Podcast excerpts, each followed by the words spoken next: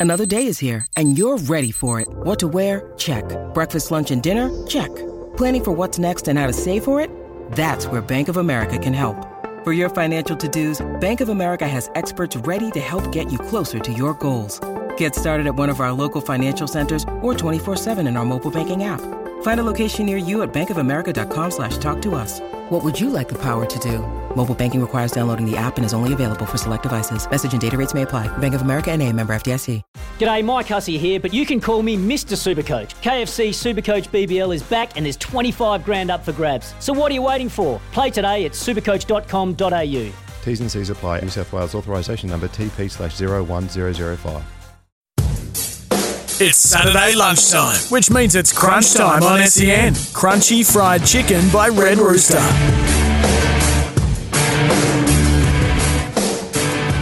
Yes, hello, welcome to this Saturday. It is crunch time, no doubt about that, and it is crunch time thanks to Red Rooster.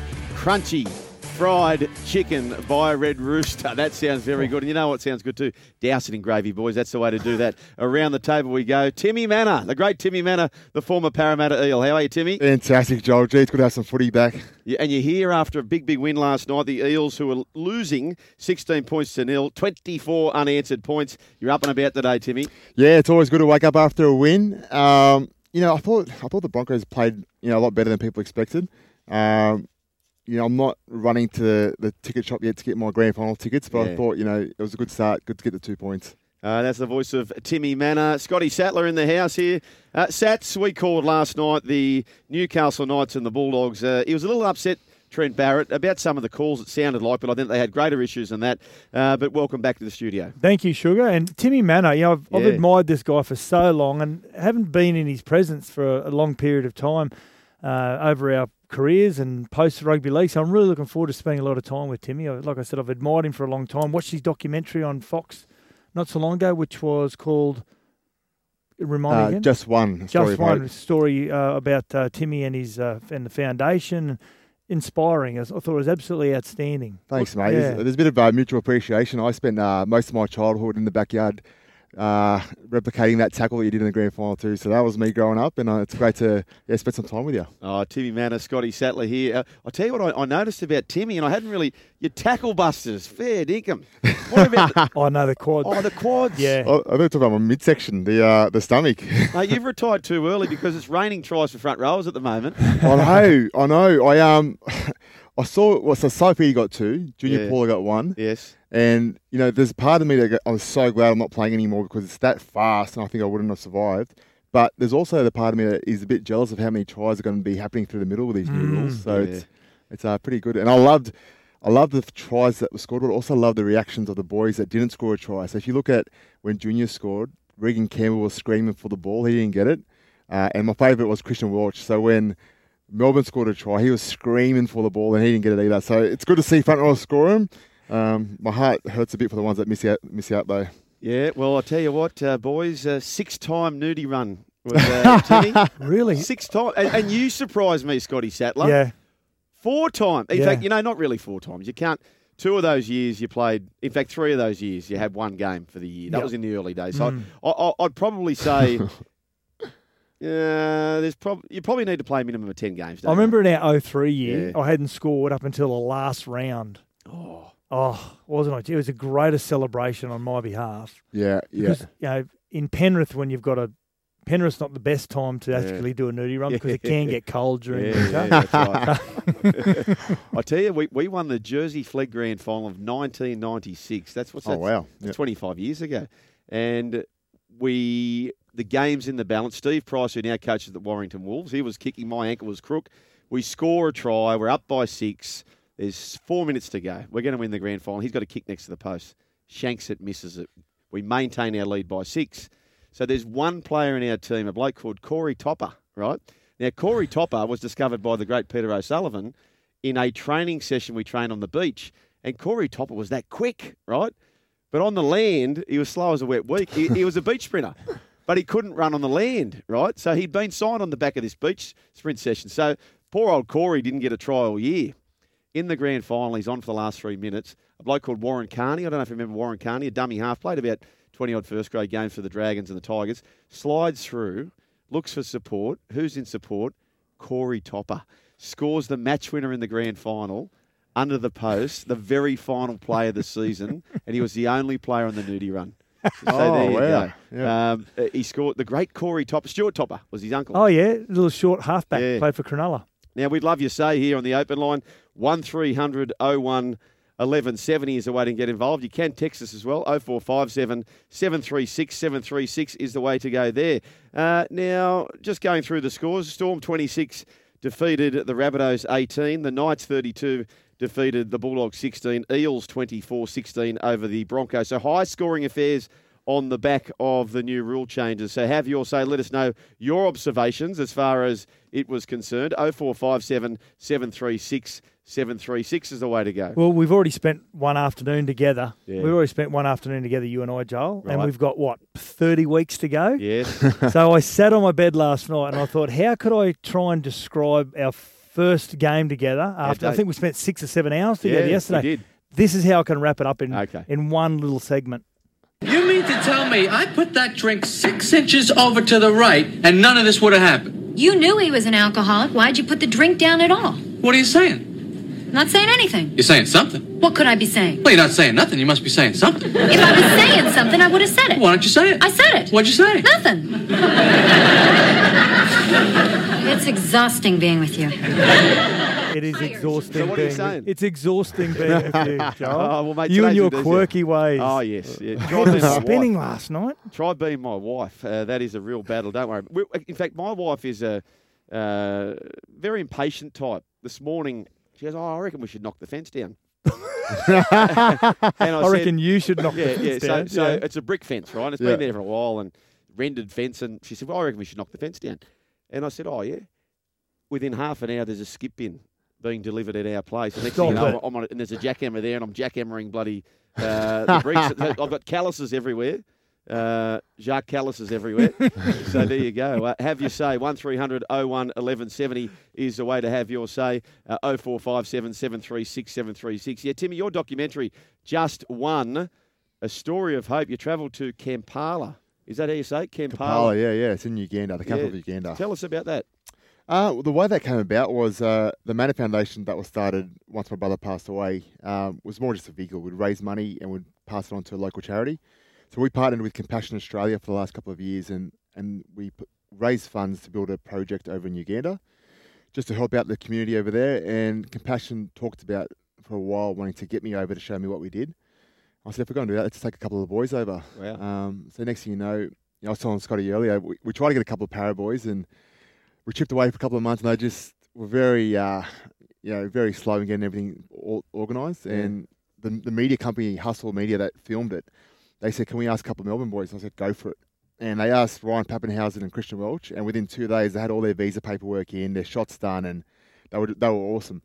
So we took them over, and uh, we had a great time over there, and it was just really cool to get to know those two boys as well, and, and just learn a bit about what makes them tick. And, and um, you know, it was really cool. Their, their first year, you know, Ryan's debut year, Christian had a really frustrating year that year as well. Yeah. And to see them blossom last year and make a grand final and Origin and uh, have so much success was was great to see. So was this uh, pre last year or post grand final? Yeah, so we filmed it at the end of 19. We Right. filmed it. Um, and then obviously with COVID and everything, you know, the production and everything took a bit um, bit slower to get it on air, but we got it on air about I think four months ago.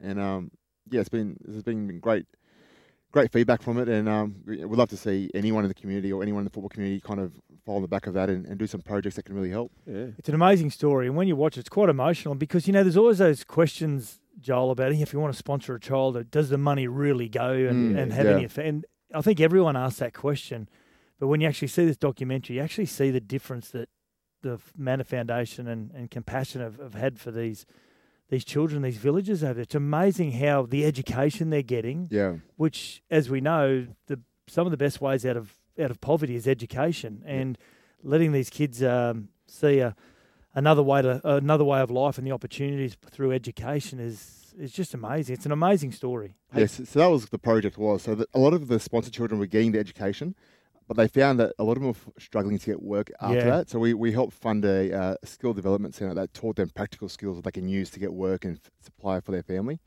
and that's what it was. And um, yeah, to go over there and like my wife and I, we sponsored children for like the last seven years. So to see exactly where your money was going, to see the difference it was making, not just to the child but to their family and to the community around them, just by us giving the you know a few bucks you know a week, it's not much. And we're Um, seeing a lot of those documentaries now. They're making their mark. The, the AFL one, Yep. Uh, the Building Titans have put one out as well, and, and Timmy's one as well. Various characters emerge from them that you don't know anything about. The one who stole the show was the lady who was chaperoning yeah. She's a legend. She was amazing, and she um she was just like a, she her story is awesome because she was a sponsored child, Yes. so she went through that program, and she's flourishing now, and she hosts all the corporates that come over and people that want to see the program. She hosts them, and she's such a great ambassador for the program because she's growing up now, she's educated, she she does really well in, in her job, and it's all because someone.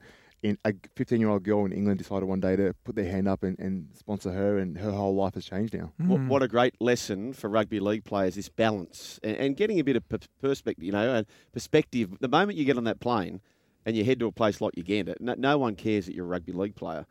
And two of the Mm. best players in the grand final, in my opinion, were who? Christian Welch Yep, and Ryan yep, Papenhuyzen. Absolutely, yeah. And that, uh, that, that was the exciting part. It was, it was- so enjoyable to watch their journey, like Mm. getting to know them and seeing the kind of people they are, and to see them flourish was. Um, I couldn't speak more highly of those two, and it actually says a lot about their club as well. yeah, Storm. It- yeah, you're right. The culture they have there, like the, well, the organisation to start with. Within two days, they were, had everything they needed to get in, and they just embraced the whole trip from the very second they got off that plane. Everything they got asked of them, they just fully embraced and were awesome. A big win last night to Parramatta. Scratchy start, however. Uh, a person who had it a bit tough, though, trying to interview people was a man called Corey Parker. Have a listen to this. Let's cross now to Corey Parker, Fox League commentator who's standing by for us outside Suncorp. Good evening to you, Corey. I know you'll probably be a little disappointed, but what was the big takeouts for you from their performance? Yeah, as you said there before, Jess, uh, I, I think the big takeout was just the fact that the attitude had changed. Now there was a, you can see that the normal crowds turned up, so everything's going well here, Jess. Things are starting to. I don't know what's going on here, but anyway, for the.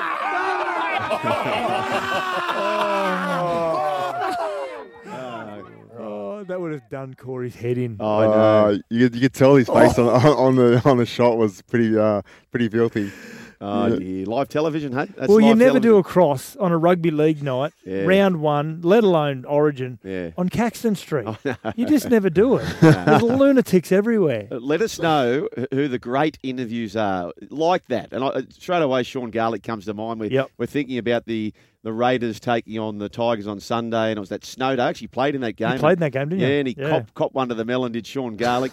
uh, what are some of the other great interviews? Doesn't have to be rugby league. Let us know, and we can dig them out. 0457 736 736 is the way to get involved. That's 0457 736 736. Scotty Sattler, Timmy Mannah, I'm Joel Caine, and this is Crunch Time with thanks to Red Rooster's new crunchy fried mm, chicken available at selected restaurants. 1300 01 1170 is the way to join us. Crunch time. Thanks to Red Rooster. Crunchy fried chicken by the great Red Rooster. And as I said, I love my favourite at Red Rooster, boys, is the chicken roll. Yeah, it has to be. Yeah. Yeah. Gravy, compulsory gravy. And, and you go through the drive through, and I reckon I've got a 100% strike rate of getting that gravy on my, my pants. Okay, can I ask you something about Red Yeah. Rooster? Mm. And this is a question I want to throw up to the listeners as well. 0457 736 736. Chicken on top of the fries Yeah. or chips have got to be on top of the chicken? Like I like the chicken Yeah. sitting on top of the chips, so when you eat the chips, they're all soggy. I and, like that. Yeah. Bit out of moggy. I, I, when I think about Red Rooster, you know what I think about, boys? I think about, because I reckon I'd have a 100% strike rate of visiting this particular restaurant. When you call a game at Penrith Mhm. and you Yeah, leaving you on the M4, yeah. there's that one on the Yeah, left. yeah. yeah, yeah. I reckon I've never ever managed to successfully drive past that, that Red Rooster. It's, it's outstanding. Uh, have you say 0457 736 736. We're talking about some of the great interviews. Corey Parker, who just got absolutely hijacked in his interview. Uh, I remember a time at Shark Park, and uh, they had the inflatable shark there. And They'd, they'd run out through that, wouldn't yeah, they? they'd run Yep. out through that, and, and mm. and it was in the middle of the field for some apparent reason. And I'm on the sideline for Fox. Andy Raymond throws down to me, and I'm interviewing, and, and unbeknownst to me, this shark is coming towards me, and it actually goes right over the top of me. Where cleverly somebody pops it up on YouTube with the Jaws music on it, as if Yeah. this inflatable shark's coming to get me. So, what are some of the great sporting interviews that you've heard out there? Let us know on the text line 0457 736 736. Uh, that is the way to do that. Last night, Timmy Mannah's Eels 24 defeated the Broncos 16, down 16 points to nil. Uh, a few things went against the Brisbane Broncos. T- uh, Lodge goes down, not to return, and Xavier Coates, Mm. after having scored two tries, he goes down too. Boys, 16 0 at half time. The one thing I thought, Timmy Mannah, that kept the Eels into the game, their attack wasn't flash to start things, but I thought, you know what? Their three tries were conceded on the wing. You know, it Mm. wasn't as if they were punching large holes through them too often as far as tries were concerned. They come back to win. Uh, what do you make of that as a former Parramatta player? Yeah, I think when they kept it simple in the second half, they were a lot more effective. And with these new rules, you don't need to be flashy with the way you're, playing your footy. You just need to be really simple. I think the teams that can flood the middle the most and, and put the middle under the most pressure will, will go great this year. And when Para went back to doing that, they were very hard to stop. In that 10, 15 minute block in the second half, they just blew they blew the Broncos out of the water. I think it's going to be um, a lot of that. Their, their attack still needs a bit of work. Um, you know, obviously Mitchell and, and Dylan swapping sides. It's going to take a few weeks to for them to really click and get used to. But um, yeah, it was it was a little bit clunky, but it's two points in the bag, and it's Oh, yeah. it's a good start to the year. They don't draw pictures on the ladder, do they, Timmy? Who was your best for Parramatta last night? I thought uh, the the bench, Papali'i. Oh, yeah. he Oh, was amazing. I can't believe the Warriors let him go. Yeah, he was, he was incredible.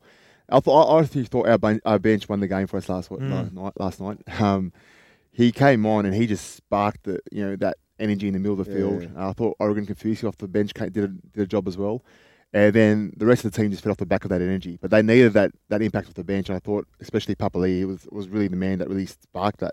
Yeah, Fergo got the try. La- Last year, he actually scored the first try of the season last year. Blake Ferguson went to the bunker, no try. Uh, this time he gets a try. Fergo, he's away.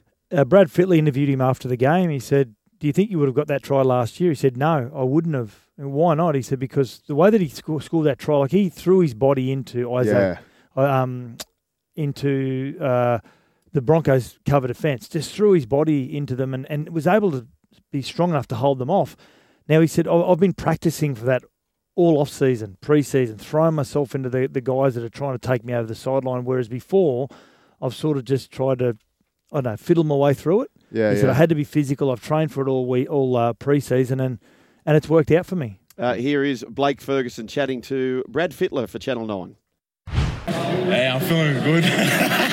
Who's Fergie back? Early too. Yeah, good. yeah, good. I'm feeling really good, eh? But it's credit to the boys, you know. We had three debutants in the club and juniors 100, so for us, you know, we wanted to win for them, but also, you know, start the year off in a good fashion. We didn't start that first half too good. What about the try? Would you have scored that try last year? No chance, man. What's the difference? What's the difference between you taking on Jamayne Isaako or not getting there last year? Well, I trained it whole off season. I, trained, I had all these young kids coming at me like Jake Arthur, Sean Russell, like they're coming at me from the corner, like the same sort of things, and I'm just trying to run over them, training. And so when it comes to the game, it's like I'm out training, you know, like it's, it's me or them. And I, I'd rather me run over them than get knocked out of touch, you know.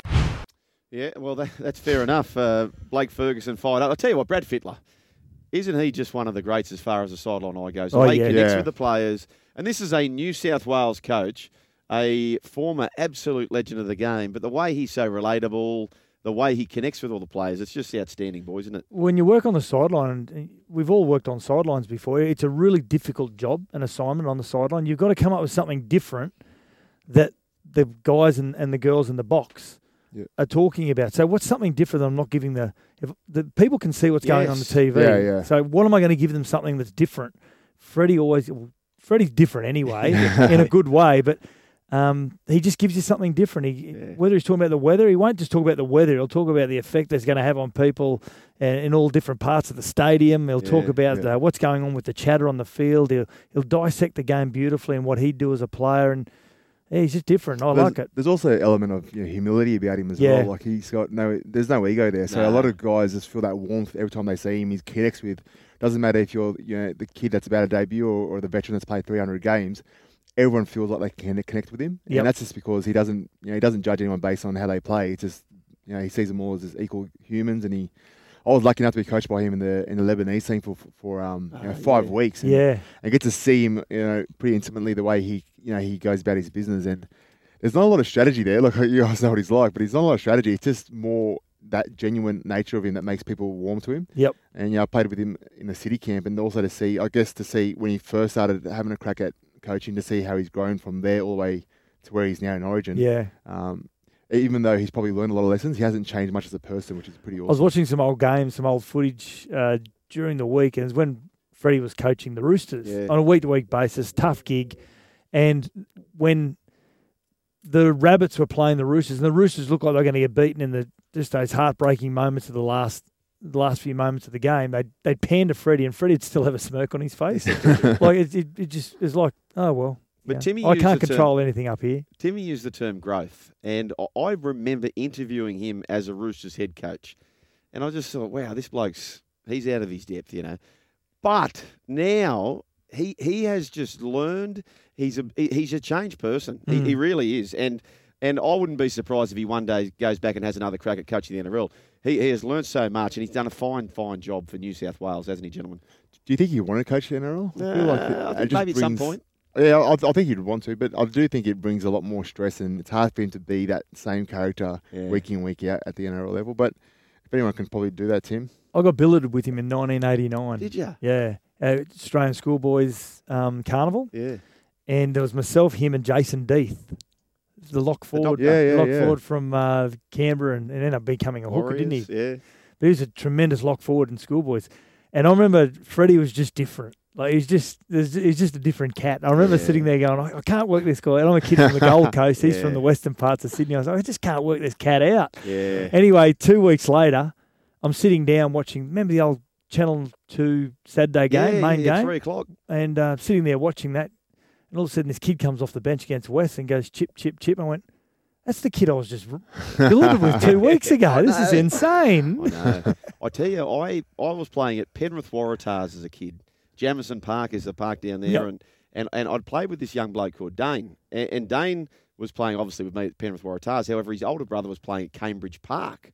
So what Dane and I would do, we'd play an early game. We were quite younger, and then we'd go and watch his brother play for Cambridge Park. And they had never lost a game, right? They'd never, ever lost a game. Here we are in this game, and Blacktown City are beating Cambridge Park. I think the score's 10 0, right? There's three minutes to go, and the trainer, and this is under 15s, I reckon, the trainer runs out and he yells out, Boys, we've finally done it. We've beaten Cambridge Park. After all these years, they're done. Well done, boys. And he's carrying on. Step, step, chip, try, 10 6. Step, step, ti- chip, try. A kick from the sideline, 10 all. Brad Fittler is the young kid from Cambridge Park. So you haven't done it. Cambridge Park 12 beat Blacktown City 10. And, and just a freak of a player, wasn't he? Yeah, Was yeah, when he was for that Australian schoolboys team, w- was he the known superstar at that time? No, No, he wasn't. no. Paul Davies. Remember Paul Davies, Yeah. the the big five eight from the Balmain Tigers. Yeah. he was the he was the gun five eight. Julian O'Neill was the Queensland five eight. Wow. So when they picked the Australian schoolboys, eventually Freddie got the six jersey, and uh, Julian O'Neill played in the centres. But it was Julian O'Neill was he was the gun kid, Yeah. and then Freddie. Everyone knew about Freddie, but it was all about Julian O'Neill. right? But then during the carnival, fullback was David Riolo. Yes. was Yeah. outstanding. Um, but it was all about Paul Davies. By the end of the carnival, it was all about Paul Davies. This, I think he was from Maxville. Yeah. I think he went back there to play. Yeah, Yeah. And um, and then he didn't make the Australian schoolboys. Freddie got picked, and he deserved to. Freddie, but um, Paul Davies was the player of the carnival. He was just outstanding. Was there a schoolboy tour that year at all? Or?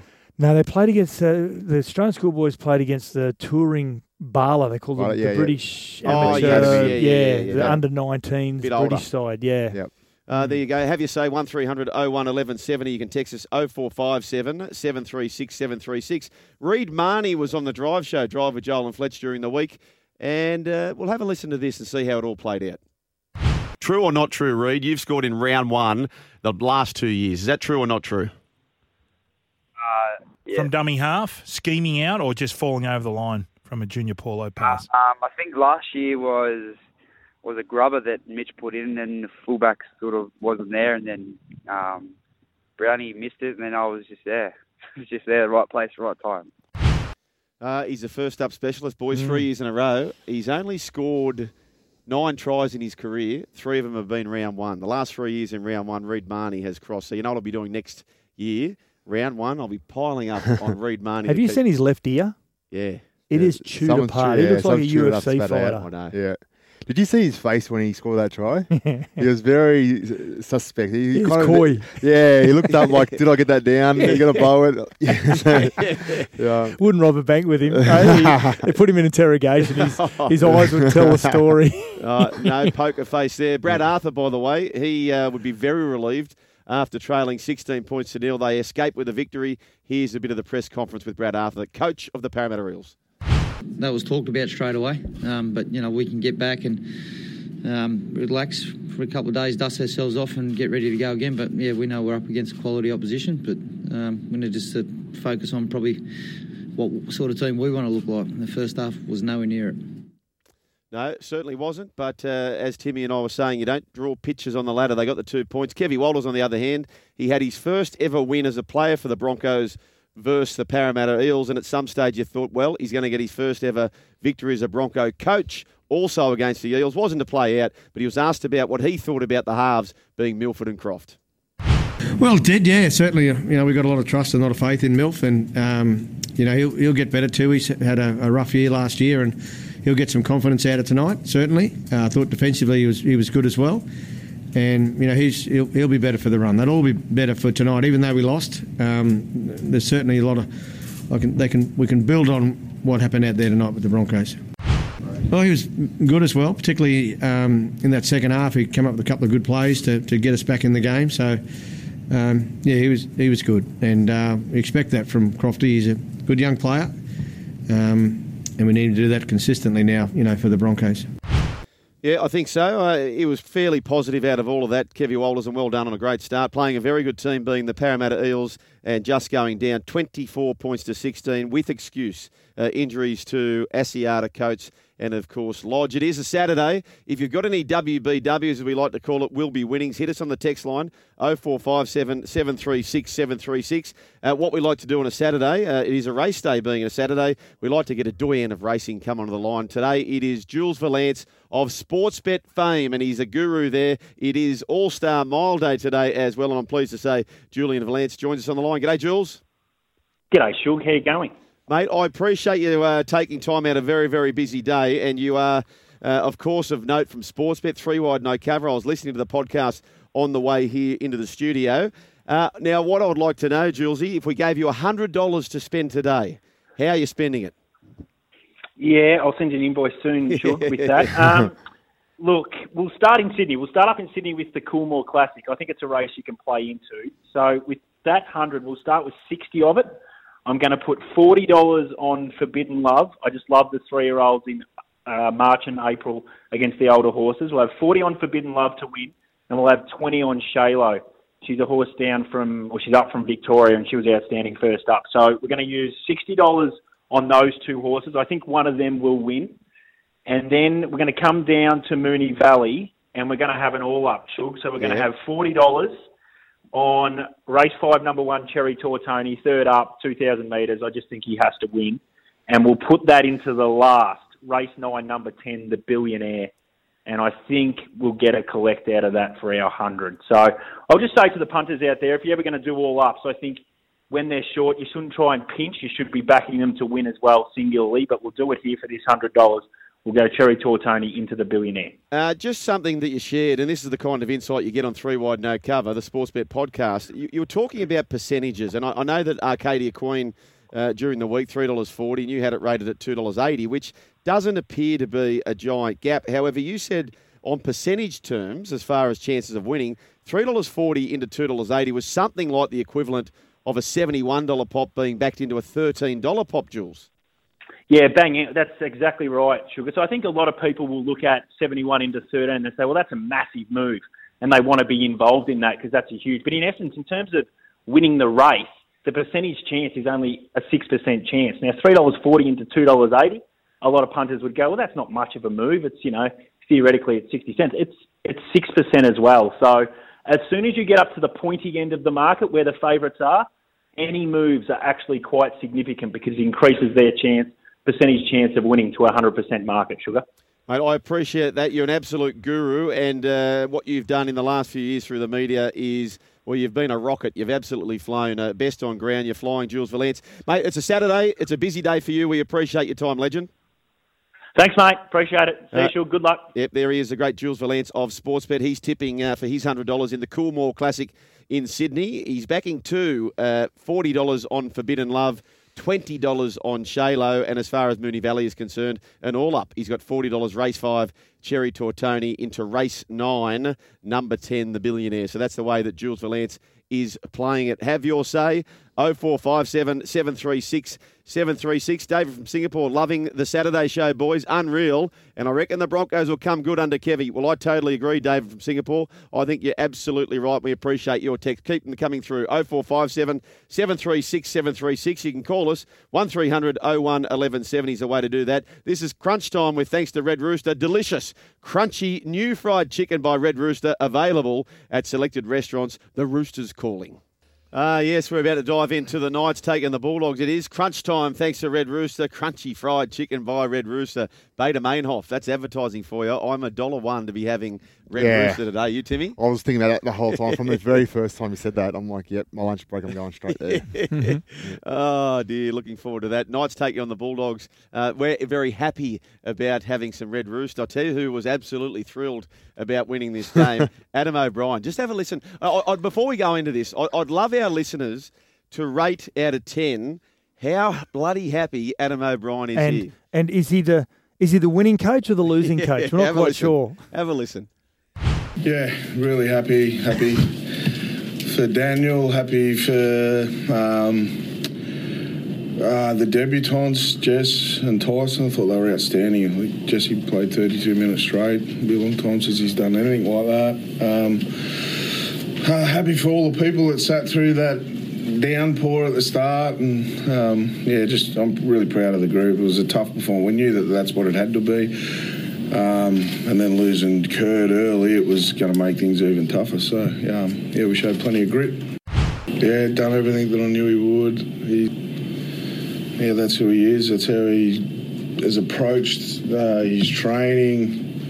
Uh, he is as a, as a bloke. He's, um, you know, we call him the alpha male, but he certainly certainly showed that tonight. Uh, we had a highlight video um, yesterday, and it had too many tries in it for my liking. But he went out and got two tonight. So Absolutely happy. Prophet of doom. Oh, I like a little bit of a chuckle there too. The alpha male, he's had a little bit of a laugh, and the rest of it went back to no, no, I'm not happy. but I, I love how he's actually using the term happy in, in, in probably the least way you could say.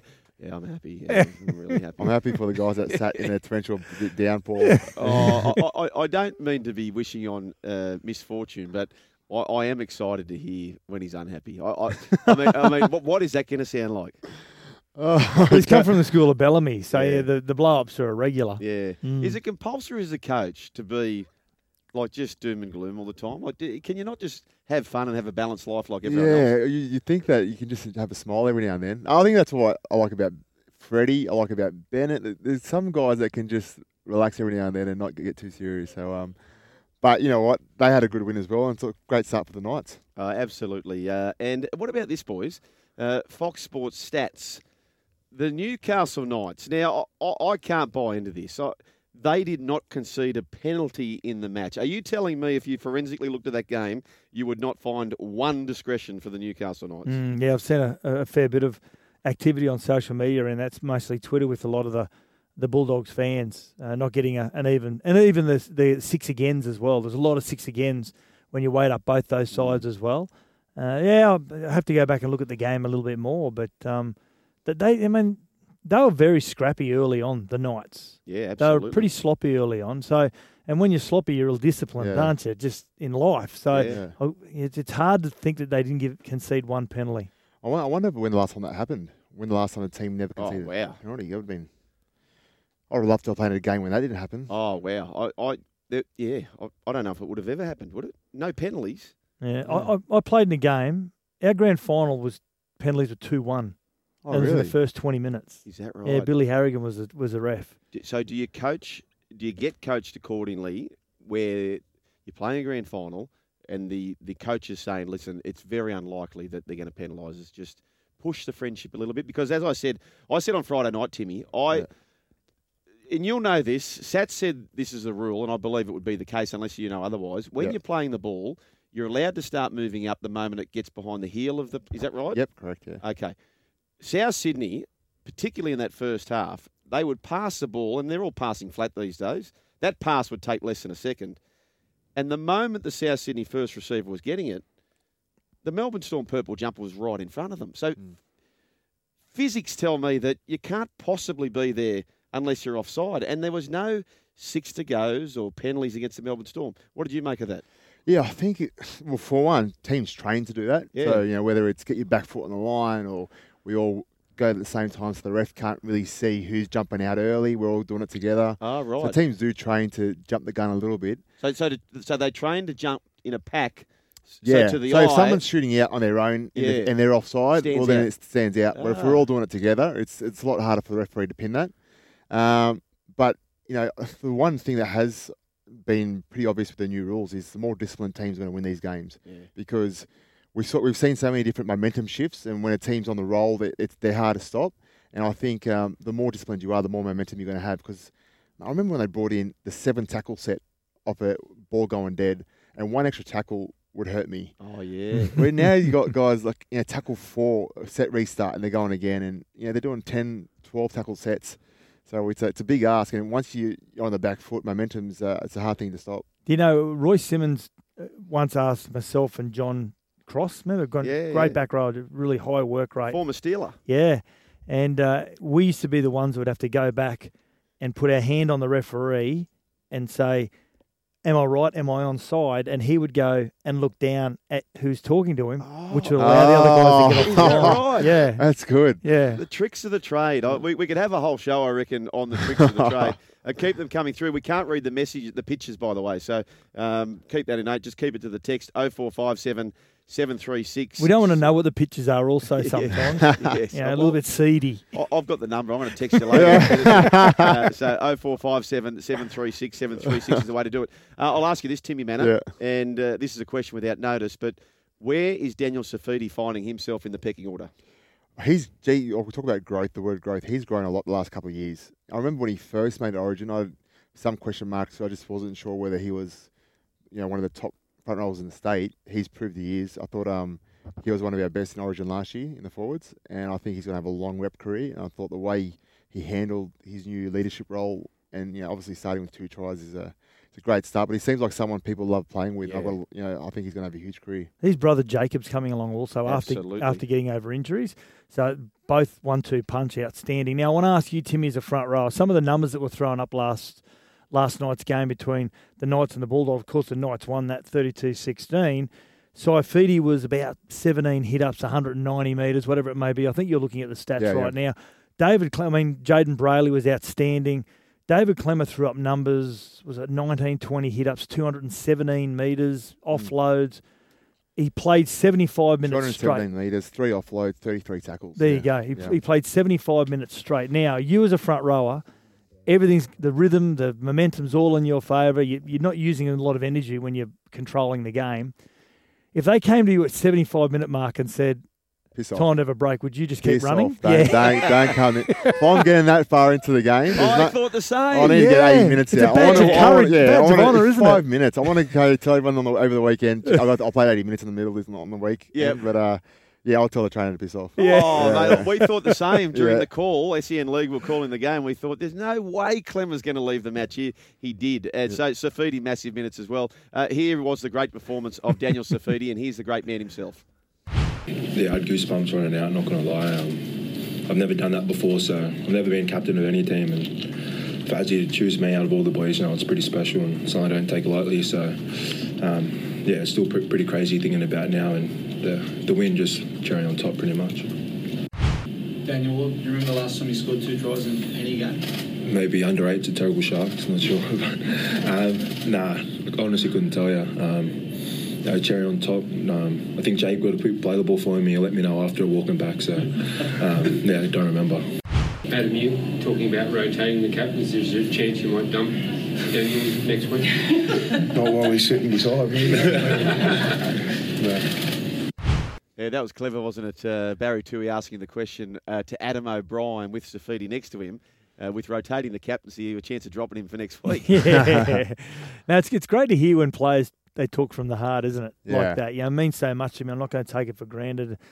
And he actually admitted that when he got named as captain, he all of a sudden changed at training. He was t- I was talking too much. I thought I had to talk because I was a captain. Yeah. And we know that some of the great captains don't talk at all. Yeah. Yeah. I, I, I made that mistake. You know, looking back at my captaincy, you know, I got made captain as a 25 year old.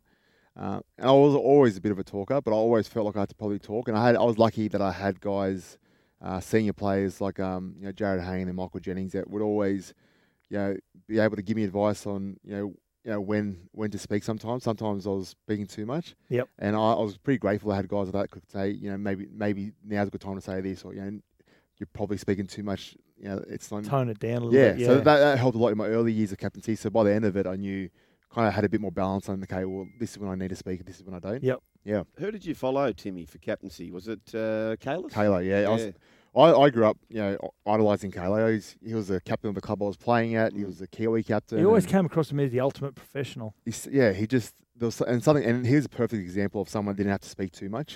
He was just like a big silverback gorilla that just had that presence about him. That when he spoke, everyone listened to everything he said, but he didn't have to speak too much. Um, and I was really grateful and really fortunate that as a you know 19 year old coming through in the first grade squad, he took me under his wing. Um, he you know, put some time into me intentionally to make uh, me improve, rather than looking at me as a threat of someone that plays the same position as him. He took me under his wing to really mentor me, and um, I, I, I look back at my career, and a lot of my career, um, you know, not only the, the player I became, but the person I became was because someone like Kalo really Mm. helped mentor me. Uh, have you say 1300 01 1170 is the way to do that. Hi, Joel. Your interview with Reed the other day made me have a bet anytime try scorer, and it's alive. I need the Roosters and the Raiders to win to clean up. Uh, what's the name on this one here? Let me click on that. Uh, no name, no name. We want your names. We want your names so we can credit your, your text messages as they're coming through. 0457 736 He doesn't want to give his name because if he cleans up, you've got his number or That- her number. Yeah, that's exactly right. Uh, now we've Thanks, mentioned Mum. we've mentioned Daniel Saifiti. He was terrific. Klemmer's terrific, and and maybe to explain their big minutes was the fact that there were no penalties conceded. That plays a major part in that, I assume. Uh, COVID capacity crowd of 19,555. So well done to those in attendance. It's always terrific crowd up there in Newcastle. It was game 100 for Daniel Saifiti. What a way to do that. But other notable game, Mitch Barnett was fantastic, Mm. wasn't he? Uh, Mitch Barnett was good. Jayden Brailey was fantastic, and Jayden Brailey, who, by the way, he's only played the three games now for the Newcastle Knights for three decent victories. Uh, here is Jayden Brailey. Yeah, it's obviously a good one. So good to get, the, get, get a good game together from the boys and start the year out with a win. Um, I was pretty nervous before the game, but um, yeah, so I've missed this feeling right now, and um, yeah, it's the best feeling in the world.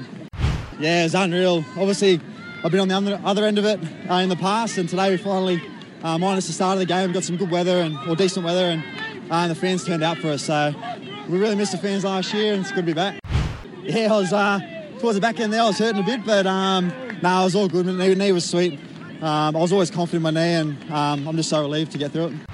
Uh, when Jayden Brailey, uh, early in his first grade career, which is still fairly early, people were saying, oh, Blake's going to be better, Blake's going to be better, wait till Blake comes through. I don't know about that. I, I think that Jayden Brailey, and, and I forget who was telling me this, but they believed he was a future New South Wales player. Brett Kimmorley was saying it, actually. Yeah. And I'll tell you what, he's got that real steadiness where he makes his tackles, never misses his tackles. If the player who's making the most tackles never misses and the player who's touching the ball most never makes an error, your team's off to a, a pretty handy start with Jayden Brailey, aren't they? Yeah, I think the, the most important position on the field right now with the new rules is the hooker. I Um, agree, yeah. Hooker and fullback, and if you've got a good combo with those two, um, that's where the game's going to be won and lost. And I, I, I'm with you. I think Jayden's, um, you know, probably at the moment you can definitely say he's a better brother. Yeah. Uh, I know, you know, there's still a bit of the age difference, but he's um, he's he's a very steady, very strong, reliable player, and someone that you could definitely look good in a blue jersey. Absolutely. Uh, keep these text messages coming through 0457 736 736. Uh, we haven't even mentioned uh, two players who were terrific.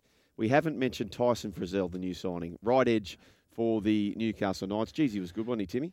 What a handy pickup. You know, uh, and he's evil. He scares me. He's got scary Yeah. eyes. he um to be able to have someone like that slot in the team is a is a is a big, big addition. Um, and I thought he was outstanding.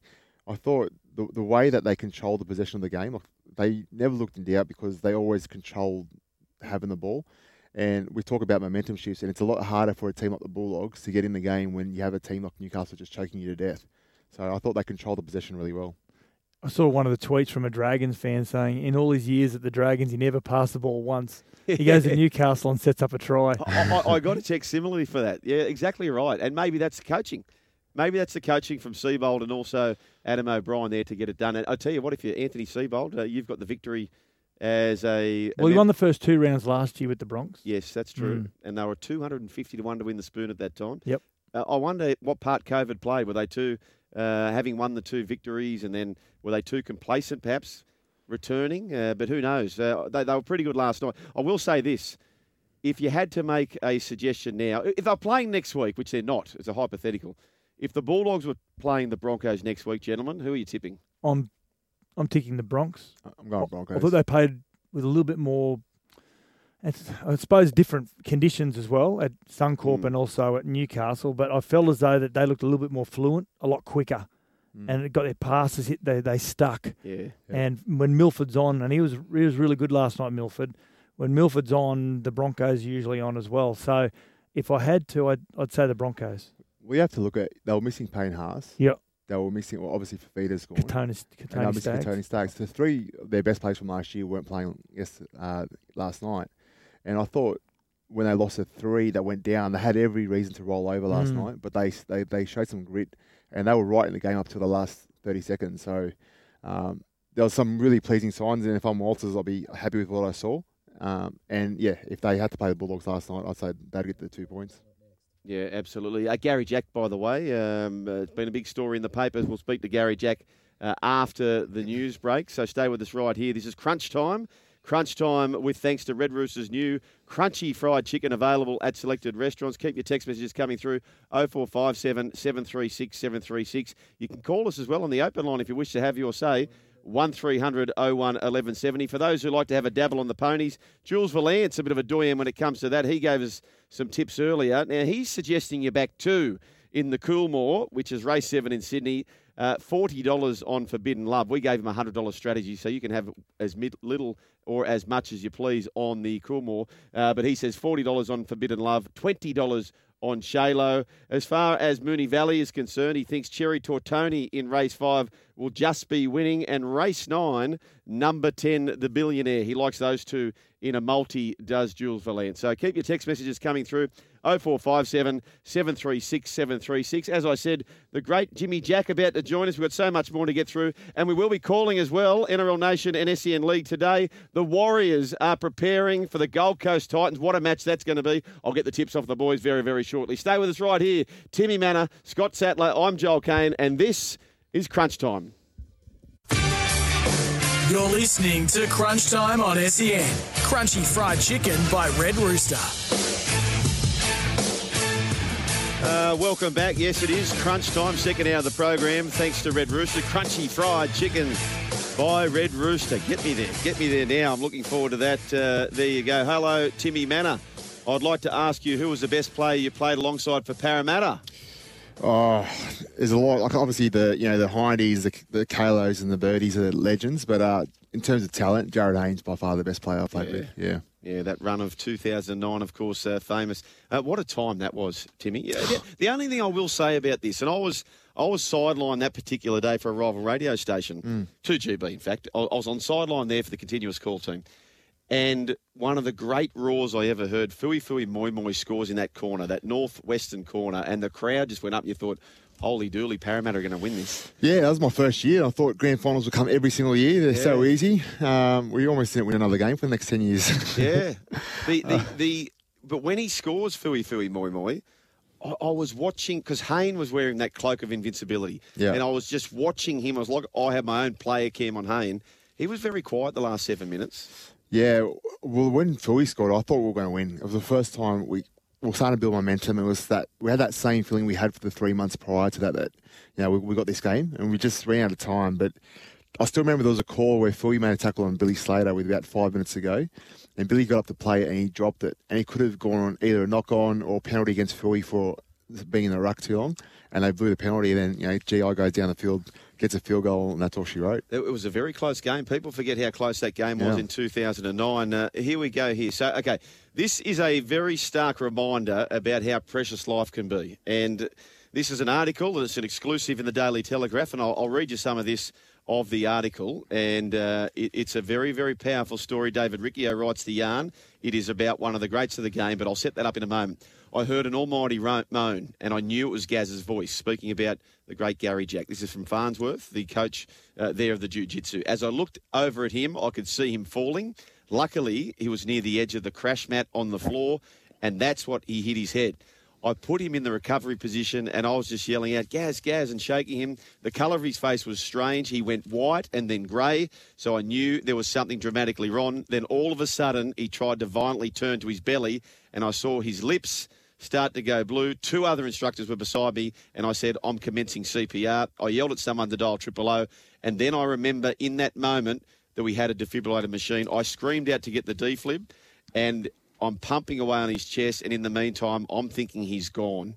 The man we're talking about is Garry Jack, who's a great of rugby league. He joins us on the line now after a very harrowing week. Uh, g'day, Jimmy. Hey Joel, that uh, that sounds pretty scary. That what you just said. Um, it's all too close, all too close to me. Uh, I don't remember all that sort of stuff. I was unconscious at that stage, but that's uh, that's what happened, mate. Yes. You're turning 60 on Sunday, and uh, to think, like, you, you, you're a healthy 59 year old, you're a black belt in Yeah. jiu jitsu, and uh, it just Yeah. doesn't discriminate, does it? Life sometimes. And uh, what, what, what, what's going through your mind now, Jimmy? Oh, look, it was just a big shock, mate. I said I looked after myself, and I thought I'd, you know, I, I train three times a week, and I keep fit, and then I didn't even know I had a cardiac uh, arrest. I didn't even know what a cardiac arrest was. I thought they were all heart attacks, but I didn't realise this one was different. Um, it just uh, your heart gets in that rhythm, and um, you just you- you're lost, consciousness. You don't breathe, and um, I didn't realise uh, how how critical, how how, how you know they, deadly, how deadly they were. So um, to to for the CPR is, is really what it's about, making sure that Simon gave me the CPR, and that's what kept me alive for that eight minutes before the ambos got there. So if he doesn't do the CPR, by the time the ambos get there, it's it's all over. So you know, that that CPR set me up for when they gave me the defib, which kept me alive.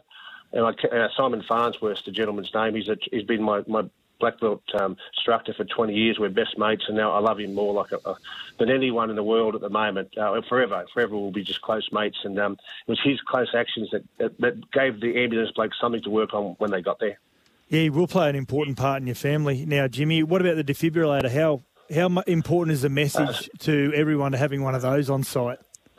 Yeah, Scotty. Well, it, it obviously, you know, it, means that, that if if I'm if I'm walking to Coda or I'm walking in the forest or whatever, and I want to go for a hike, if anything does happen to me again, it just means I've got some insurance there, Scotty, that that I- it will kick in and it'll, it'll keep me alive. So that that's the reason why. Really, uh, he said to me, he said, we, we, "Would you like to defibrillate? We need want, want to put one in." And I said to the doctor, "I said, is it optional?" And he said, he said "Is it optional?" My wife nearly fell off. She nearly fell off the chair when I said that to her. Um, she said, "It's not optional. You're getting one." that was it. that was it. Hey, boys, famous story uh, about the defibrillator was uh, many years ago. Kerry Packer, I Yes. understand, was saved by a defibrillator. So Oh, he yeah. then invested in to make sure that every ambulance in Australia would have a defibrillator as well. Yeah, Garry. So do you have an in, inbuilt one now? So that's part yes. of yeah. So yes. It, it, it, it's, it's a small one, which is just just below my below my um, my collarbone, Mm. and there's a, there's a lead that goes from that into my heart. Uh, which connects the two together. So, yeah, that that was six weeks ago that was put in. So that will um, that'll keep me that'll keep me alive. But uh, yeah, Kerry Packer said there's nothing there.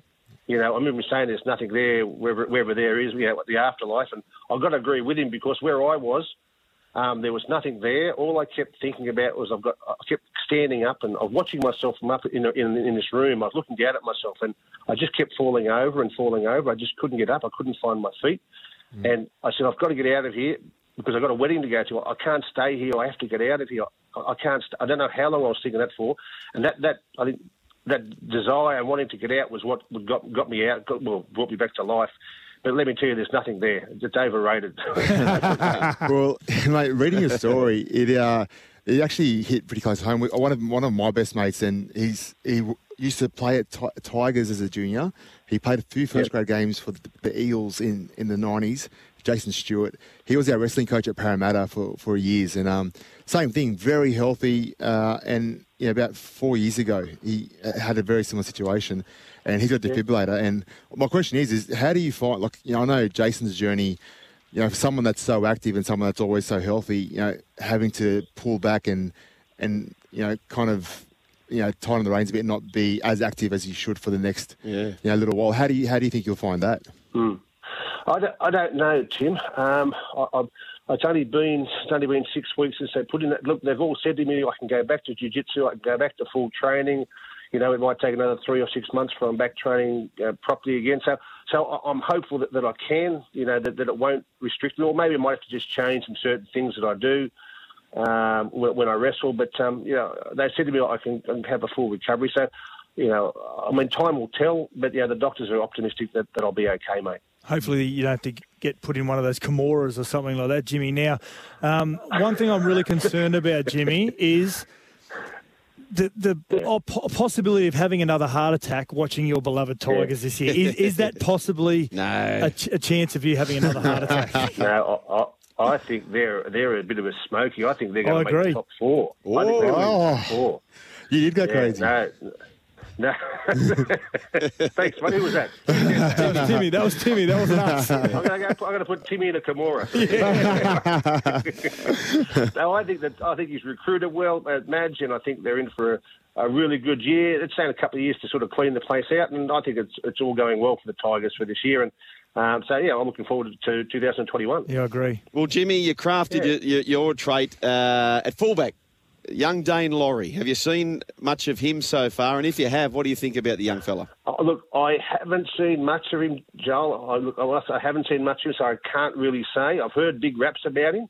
Like I hadn't seen much of you play, too in your younger years too. Yeah. But you know, you surprised me at how good a fullback you were. So I'm sure he'll be he'll be a great player for the Tigers, just as you were. Thank you very much. Uh, uh, and and and if either of us, well, I certainly didn't, but if Daine can have a career that's anywhere uh, near yours, Jimmy Jack, uh, he'll be very very blessed. Uh, so, mate, uh, are, are you in a good headspace at the moment, following what's Yeah, happened? Yeah, yeah, yeah, mate. Look, the first, honestly, the first month I was uh, very emotional and very, uh, you know, to come that close. Uh, I did, I didn't realise it was eight minutes. I thought it was about six, but I didn't realise till today it was eight. So you don't realise how close you come. And like I was fit. I had. I've got. I had no chest pain, no numbness in my fingers. I had nothing. I had no premonition at all. So, I mean, go and see a great cardiologist to do a CT angiogram, cardio angiogram, because that's how you know if you've got a blockage. And I had no. I'd, I'd seen one for the last three years, of course.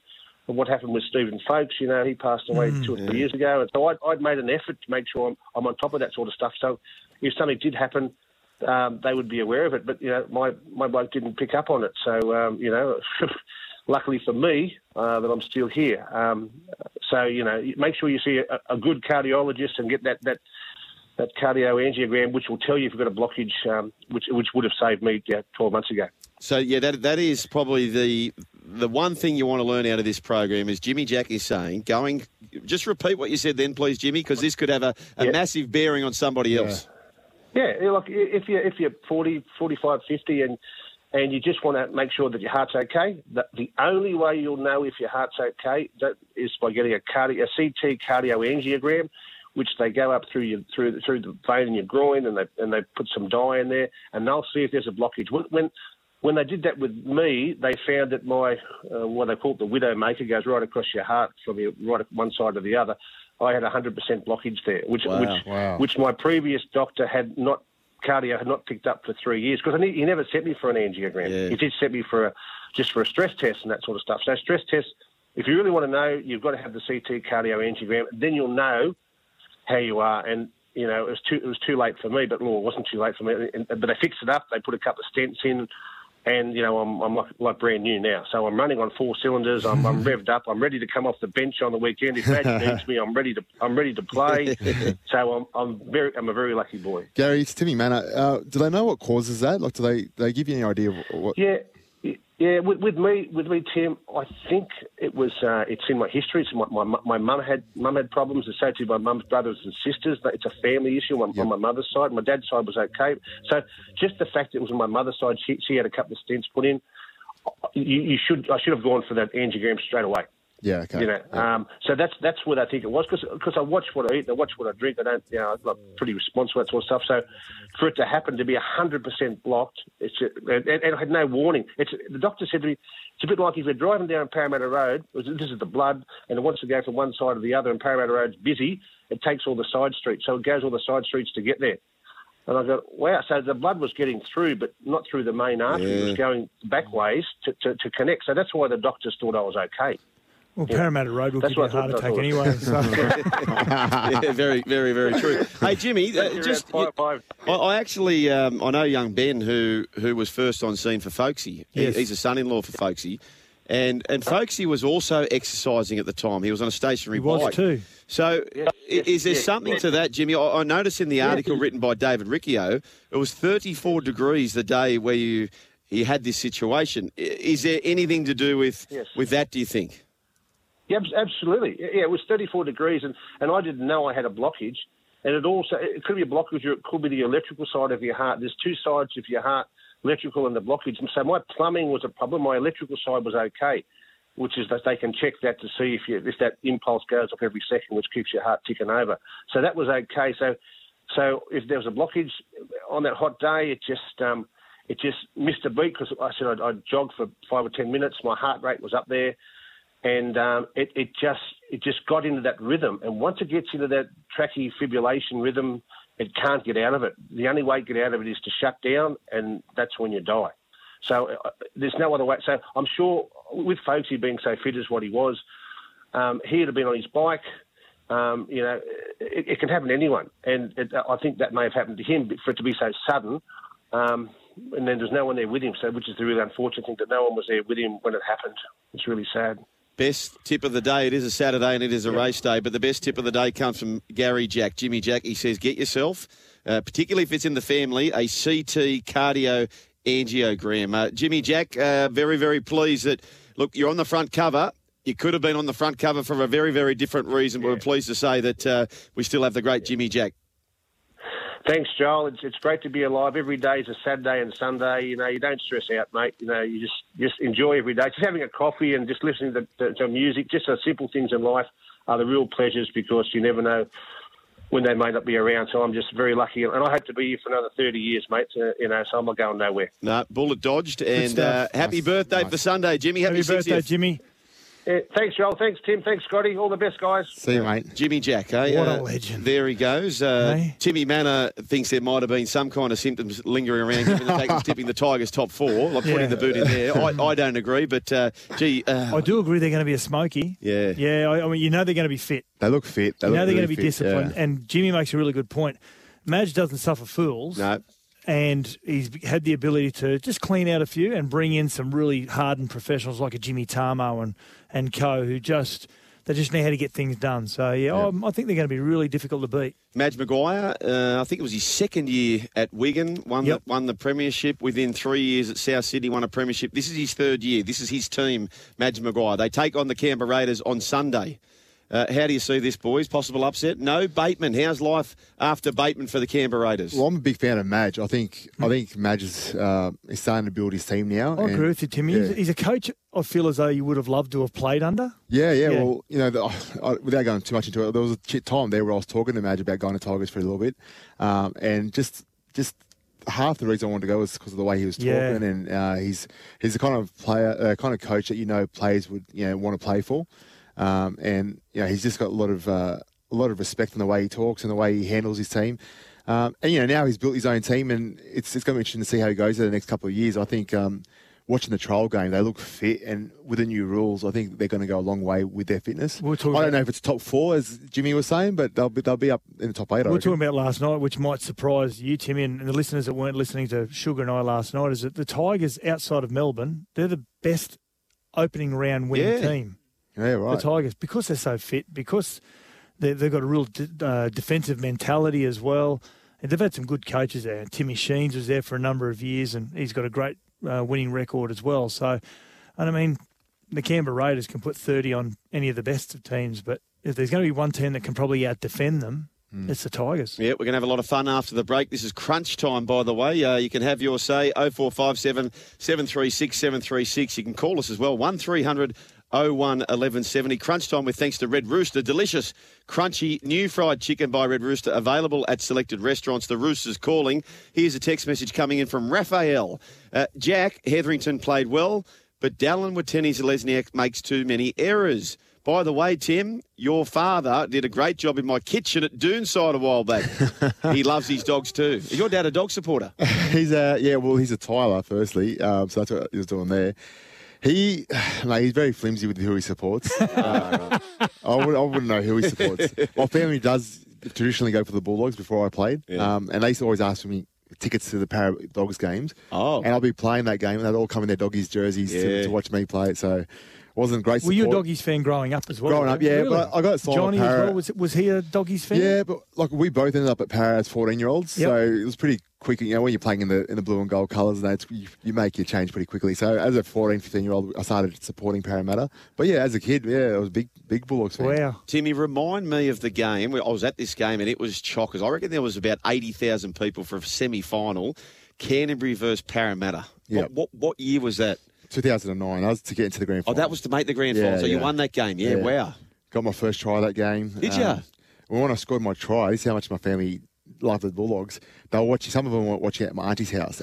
And when I scored, she walked out of the house and didn't come back. She was that upset. That, Massive Oh. crowd, wasn't it? I remember it was a massive yeah. crowd. Well, the for first time final. I done that, you, Mm. you, bought- when you bought your ticket, they asked who you supported. So you came out of the tunnel, and one side of the hu- Ah, stadium was literally blue and white. Great one side was idea. blue and gold. Yeah. And because it was a close game, the whole game was just It's roaring really back EPL like, isn't it? Oh, it was Yeah. outstanding. Mm. Uh, Krisnan Inu, was he an eel or a bulldog that year? He was an eel that year. He was an yeah. eel. Yeah, he had a good year that year too. Actually, He was an eel that year. There you go. Well, some great memories here. He made a grand final for us at Para that year. Then he went to uh, Bulldogs, made a grand final with them. Went to Warriors, made a grand Did final with them. So he's had a. He has. I don't think he's won one yet, but he's had a few in, under his belt. Remember Charlie Sheen? Remember Charlie Sheen in Major League when he used to have that little shimmy and he'd look up and it was it was sort of his calling sign. Yeah. when Krisnan Inu did that little smile when he was about to kick a goal, the crowd Yeah. go crazy. Oh, it was Yeah. great. Yeah. And then he ended up getting that uh, mouth guard with the teeth marks on it. A great character. What are some of those other little traits and quirks that players had, like the Inu smile? Let us know. 0457 736 736. Ah, yes, this is crunch time. Thanks to Red Rooster. Crunchy fried chicken by Red Rooster. Uh, looking forward to having that very, very shortly at 2 p.m. because Timmy Mannah, we get a bit of a break then. Uh, Sats likewise. Uh, Jimmy Smith and Brett Kimmorley, they are preparing for SEN League NRL Nation from 2 p.m. to 5 p.m. You'll have the call of the Warriors taking on the Gold Coast Titans. So we welcome your company there as well. Morning, boys. Uh, well, afternoon, boys now, isn't it? Been a Titans member 11 years, all the way from Perth. Can't wait to see what kind of year we have, Braden. Uh, what do you think, boys? Uh, I'm anticipating a lot better year. I think they'll make the top eight. I think they've got the ability, without any injuries and everything going the right way, I think they've got the ability to be a top four side. Mm. AJ Brimson at fullback, uh, good wingers, uh, Brian Kelly. Uh, you've got um, Jamal Fogarty, a really good control. Then their forward pack is one of the best forward packs in the competition. They lack, they lack a potent number nine. Yeah. And Timmy's talking about how important the number nine is. Uh, Mitch Rein, good player, uh, but in saying that, um, I think they're going to play finals this year. I, th- I think they've got a pretty impressive lineup. He's a good coach. Their, their greatest asset is Justin Holbrook. 100%, He is a yeah. tremendous guy and a tremendous coach. Coaching's everything, boys. And, and I'll say this because the last 15 premiers, there's only been eight coaches. Mm. Eight coaches in the last 15 years. You- The coach is absolutely everything uh, when you're trying to win a competition. There are many teams in this competition who uh, their range is so big. They could finish on the cusp of the top four or they could get the wooden spoon. There's so many teams in that bracket. You get disorientated, so to speak, when trying to plot where a team's going to come, just like Justin Ol- Olam the other night. Hughes, Munce. Oh, Justin Olam. Oh, a lot of those are called forward, but not tonight.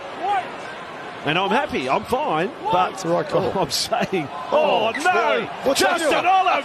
What's he doing? Oh, where's he going? He's played it towards Richmond. Yes, uh, there you go. Uh, Rabs, of course, Fox called it and Channel 9 called it. Here's how the Channel 9 uh, description was of the Justin Olam debacle. Fascinated by Seagull. Oh, Olam has put it down. Not backwards, said the referee. Oh, white, white, white. Whoops. Oh, facing. I didn't Touchdown. see Touchdown. Must have thought he had it there. Lost ball. He just drops the ball here. Scrum in the middle, guys. Adam. I think he thought Centre they field. must have ruled not, knock on. Knock on. He's not knocked out, is he? He's got up the place. He's The ball goes backwards and they say play on. play on. Justin thinks he's made a boo boo. Gets up and just throws. He doesn't try to play it, does he? He gets up. Just throws the ball away. He's facing to St Kilda and Well, let's get to the bottom of this firstly. Oh. Uh, Vossi's got him facing Richmond. No, no, no, no. I just listened to that. Right. He plays the ball towards Richmond. So, oh, he So plays the ball right. towards Richmond. He plays the ball towards Richmond. Yes. And, Gus says he's St facing Kilda. St Kilda. See, they're great commentators, aren't they? The accuracy from both, and they, they just come up with different perspectives. It was wonderful commentating there for Justin Olam. Uh, plenty of text messages coming through uh, talking about quirky things you see in rugby league. Hey, Sugar, Sats, and Tim, one of your former teammates, Timmy, if the Eels were leading late in the game, the famous Oh. Kenny Edwards. Cramp would, would strike. Infuriated opposition fans, including me, but you had to laugh. Cheers, Jace. Yeah, infuriated some teammates as well. Yeah. Talk about Uh, different cats. Yeah, Kenny Edwards is um, a different cat. You know, yeah, it's there was two things. It was kind of bittersweet. I, I, ha- I hated it as a as a player, um, but it also knew it meant I was close to getting a win. So Yeah. I knew the win was around the corner. So I always enjoyed that. But uh, I can't understand why probably opposition teams didn't like it very much. I remember I went back and played after about four or five years after I retired. I, I promised a mate that I'd go back and play a couple of games in the Gold Coast comp, and we played against a club called Parkwood. And Kenny Edwards played for Parkwood. This is before he went down to Sydney, mm. and he chased me for eighty minutes. Wow. And just tried to annihilate Yes. me. Young kid just sledged me. and after the game came up, yeah, hey bro, well, he gave me a cuddle. I, Oh, what are you yeah, doing, that you sounds like him. I'm Yeah, that sounds like him. That, that's the problem, Timmy, where you're too smart. When you retire from first grade rugby league, when you expose yourself to the local footy, there's a massive target. Hey, he's only recently retired. no yeah, but he hasn't He gone. He hasn't hasn't, away. but he hasn't gone and played. There's, there's no way. I've had, you I've had a there's a few chance? offers to, uh, and my body. Can we isolate that little that little bit of audio there? Because I reckon Timmy Mannah will go back and play a game in I can, I community footy can one day. I guarantee you, I put my house on it. I'll never ever Zero play interest. rugby ever again. Zero interest, Yeah. he says. Uh, there you go. Uh, now, plenty of other text messages coming through. Brad from Heathcote writes, Hey, boys, do you remember when Arva Ava Seumanufagai for the Sharks entered the second half at the wrong end of the field? Yes. Uh, well, we've got that, actually. Amen's nodding here. We've got that. Have a listen to this. Realise he's gone to the wrong end of the field. Whoops. See you, man of He was all ready to hit it up and he's sinking now. If they kick it to my end, now he's got to run 100 metres all the way up the other end to get back into position. Oh, now he's got to tell his teammates that he did that on purpose. That's, just to that's, loosen up. that's focus. that's focus. Nothing was going to distract him from his job. Well, if you're too tired to take a hit up early in this set. What I don't know is what he thought he was doing in the first half. Because he's been down that end already for 40 minutes. Ah, yes. You remember that, boys? Uh, Ava Seumanufagai heads to the far southern end of the field. He looks up. He's with the other team, and his whole teammates are at the other end. That'll help uh, for the Telstra tracker stats. Mate, I reckon it's happened to me at least four times. So what what I- what would happen is I'd do the coin toss before a game, and I'd drag our team manager Jason Irvine to come Yeah. just so he knows what hap- which way we're running. Yeah. Because I don't want to make sure I get confused. And at least four times in the first two months I brought him with me, he sent me the wrong way. So, I'm, he? so I'm leading the team out. He I run you. out one side, and I'll see that they're all set up. I'm like, all right, we're He's going telling, this way. sto- he's telling stories to his mates and now, saying, I used to go to the to- coin toss with Tim, and I just deliberately tell him to go the other I wouldn't be surprised. yeah, I wouldn't be surprised. I, I remember interviewing Aaron Woods uh, once at Fox League, actually. He was the captain of the Tigers, and I was interviewing him, and he said, mate, make sure you have the cameras on uh, Chris Heighington. I said, why is that? He said, he's playing a milestone match, and Chris Heighington's not a fanfare type. He Yep. just likes to float through with everyone else. So what uh, Woodsy had teed up was he got to lead the team out being the milestone match, Chris Heighington, and Woodsy kept everyone else back for about three minutes. So Hino's out in the field by himself, just sort of looking around and hating the fanfare and, and, and the spotlight going on him. Uh, making some news here, by the way, Tohu Harris, he uh, re-signs until 2024. Look, this this pack, uh, I'm personally tipping the Warriors, gentlemen. I, I just think this pack. So he's re-signed. He was probably one of their best players last year, Tohu Harris. Adding Fonua-Blake, Ben Murdoch, Masila come into the side. Your back three, you've got them back. We're speaking to Matty Johns the other day. You've got Maumalo and Fusitu'a, who left early last year to go home. They're back with uh, the fullback, Roger Tuivasa-Sheck, motivated for his last year. Tell you what, I I think, you know, Gus, speaking of which, we just heard the commentary of Gus Gould. Nathan Brown's there. It, it's blue sky. Uh, Peter O'Sullivan's been there for a few years now, who's head of recruitment. Uh, they- they've got a sneaky chance they're playing finals in 2021, boys. Well, we spoke about Titans, and I've, I've got a lot of time for Justin Holbrook. I think he's building a great side there, and they proved a lot of people wrong last year. The only challenge they're going to have this year is they're going to have expectation on them this year, and they haven't had that for for years, Mm. where people expect them to go well. So there's going to be a bit more pressure on them to go well. Uh, the Warriors, that's you look at their pack; it's a strong pack, and there's not even um, Kane Evans is not even even there. But um, Yeah. you know, you look at the depth they've got in that team. Um, you know, it's going to be you, if you're going to play them, you got to turn up in the middle and ready ready to go, or otherwise they'll roll you. Euan Aitken is one of their signings as well. Peter Hickus, who's been a proven performer for a number of years in the NRL. Kodi Nikorima, who finished off the season sensationally last year, as did Chanel Harris Tavita. And the, the ones you mentioned, uh, Joel, on top of that, Jamayne Taunoa-Brown, who I think is going to be a very good front rower in two or three. When he gets 60 or 70 first grade games under his belt, then there's young back rower, Eliesa Katoa, who only started Oh, playing yeah. rugby league at the age of 17. Yeah. And he's still only 20. Yeah, he could be anything. Superstar. Absolutely anything. Yeah, you mentioned Taunoa-Brown as well. Uh, he is a star as well. Hey boys, uh, this is this is probably explains a lot of the success for Tom Brady, where he thinks big, and he clearly doesn't need the money either. But Tom Brady, Tampa Bay Buccaneers agreed to extension. Now, I just want you guys to try and decipher what's happened here. Now, quarterback Tom Brady, this has been reported by ESPN, has signed a contract extension with the Tampa Bay Buccaneers. Now, while the Bucks did not reveal any details, sources told ESPN's Adam Schefter that it is a four-year contract extension. It's a What? four. Well, Good on I- Well, I- he signed originally for two years, Yes, didn't he? I think I know where we're going here. So it's a four-year contract extension that voids a one-year extension, right? So this ties uh, Brady to Tampa through the 22 season. The move saves the Buccaneers 19 million against the salary cap this year. So are they signing him for four years, averaging that out? Yes. Yep. And therefore they're going to carry, even if he doesn't play, they'll be carrying his contract over the four years, which allows him, particularly this, I suppose we call it here in Australia a premiership window. Uh, they've got a chance to win another competition. So he's deferring payments by the looks of it to allow them to try and go back to back. Is that how you boys Well, read it? it's like the, the rugby league back ended contract. Yes. Yeah. Space it out over four years, save next year, like you're saying. And if he retires at the end of next year, which everyone's anticipating he will, he may stay on some sort of consultant capacity, Yes. some sort of coaching capacity, whatever it may be. But the only thing that comes off their contract next year is, I think, what, $15 million or $12 million or something. Yes. Instead of the normal 30 and $30 million. Yes. I love that it's just you know Yeah. twelve million dollars, Yeah, whereas our whole salary yeah. cap here is nine. yeah, I, I know. And, and uh, there was an article which I'll try and dig out as well. I might bring it up after the break. Uh, an article around uh, our main uh, basketballer, the big fella, um, re- recently retired. His name's eluded me. Oh, The uh, great Andrew Australian. Andrew Bogut, uh, talking about the house he's trying to build, his dream home down there in Melbourne. I'll dig that out. But the money that they're talking about, it's just crazy. Good luck to him. And isn't it funny? I listened to a really good podcast, the Howie Games. I don't know Yes. if you've listened to them. He, he talks to Luke Longley, and he's an intriguing character. And he's I, I don't think we appreciate how, how good Luke Longley was to go and win three titles with the Bulls, play with Jordan, whatever it may be. But when he came back, he went and lived in like a recluse in this little tiny seaside town in Western Australia and didn't want any of the fanfare, didn't want any attention.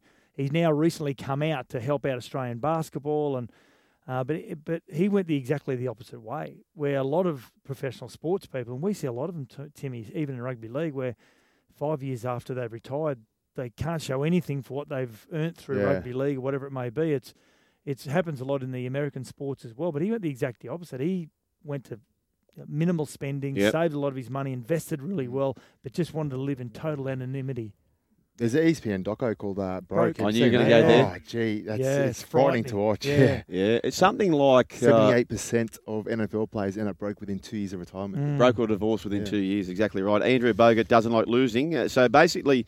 He um, is having trouble with the council. He's trying to spend $4.7 million on his forever home. Now, in this forever home, he's got a half size basketball court, a swimming pool, gym, sauna, massage room, roof terrace, uh, and it goes on and on and on. It is three story. Uh, $4.7 million, a 16 vehicle car stacker. What? Uh, this is down at Bayside, which is uh, probably a, flashy suburb down there in Victoria, I suppose. Uh, the, the plans have generated 59 objections and 26 letters of support, so he's having a lot of trouble getting it through the Bayside Council. I reckon a lot of that's tall poppy. Who cares? Like, Yeah. when yeah.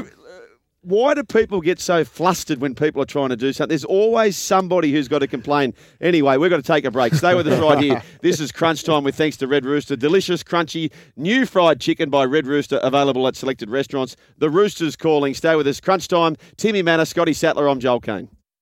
I'm looking most forward to, boys. Warriors taking on the Titans. Agree, yeah. Uh, both teams, and, and really, I know it's only round one, but two points are worth two points in round one as they are in round 24. And it's one of those games where both these teams could easily be on the fringe of making the top eight. And therefore, when you go to round 24, it might be these two points who ultimately matter, i.e., it's a four point swing potentially so early in the competition.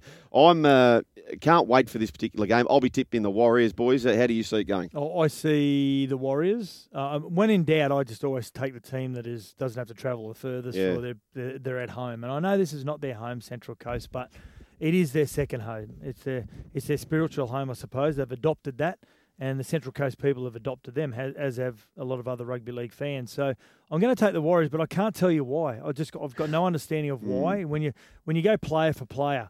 Roger Tuivasa-Sheck up against AJ Brimson. Now Roger wins that, Mm. but I think we agree by the end of the season, AJ Brimson may be one of the best front uh, fullbacks in the game, and so player by player, there's not much that separates both these sides. So what I think separates both of them is Roger Tuivasa-Sheck. Yeah, they both finished the year off in great form. I think uh, I'm going to go with Titans this game, and I just think I'm going to go with them because this big Warriors pack, while it's great and they're going to be great towards the middle of the time of the year, once they've got a bit of game fitness under their belt, I think uh, the first few rounds they might feel a bit of the heat Yeah. the new rules and the, the quick pace of the game. So I want to go to the Titans. I was talking to Justin Holbrook uh, a couple of weeks ago at at uh, at training, and I said to him, "How are you finding Tino? This, Mm. this kid's twenty, remember, and he's come from Melbourne, a great system, wins a comp, plays state of origin, but still so raw when it Mm. comes to his rugby league intellect."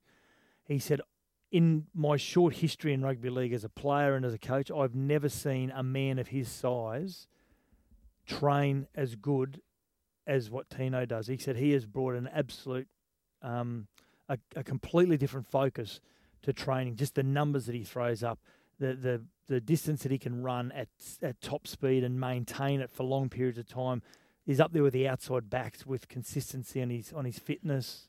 Did you see his try in the, in the trial game Yeah, against the Warriors a couple of weeks ago? No, I missed that. Mm. He scored a blitz. They actually played only a few weeks ago. About forty metres. draw- out, wasn't 16 all draw. Yeah, Yeah. so um, but he he was outstanding. So I can't wait to see him play. I think going to a new team as well, he's going to feel like a leader and a senior player. Whereas at the Melbourne Storm, was always going to be junior for a, a while there. Yeah. Whereas he's going there, and people are looking up to him, even though he's only a kid. Mm. Yeah, uh, this is maybe why you're tipping the Warriors, Sats. Uh, their last 19 games, Warriors have won how many, you reckon? against the Titans. Yeah. Um, they've been they've I, I know they've lapped them a few times. I'm going to say 15. 16. Yeah. 16 and 19. Yeah, that's an imposing record, isn't it? Now, the The Gold Coast Titans. had a great record at, against Newcastle as of That's yesterday, right. didn't they? That's right. Yeah. Uh, as Gus said, uh, the ru- number one rule when it comes to hoodoos is don't mention the hoodoo. and the Titans finish it. Now, this is where is it fool's gold or not? A- And I'm not as bullish around the Titans as many are. I'm more bullish around the Warriors. They ended the season with five straight wins. Yep. You're not playing for a lot at that stage of the season, right? And this is another one where American al- analysts really break this down. Last year, they had five games decided by six points or less. Now, usually they should be about a 50 50, right? So last year, they won four of those games out of the five. So when you're factoring in the next season wins, typically you should go, okay, well, that should be two and a half out of the five. Not so. There's one and a half where they may be overachieved as well. So I'm less bullish on the Gold Coast Titans. I do think they'll have a good season. And you mentioned a major reason why. Justin Holbrook is just a wonderful coach. We all agree on that. So there we go.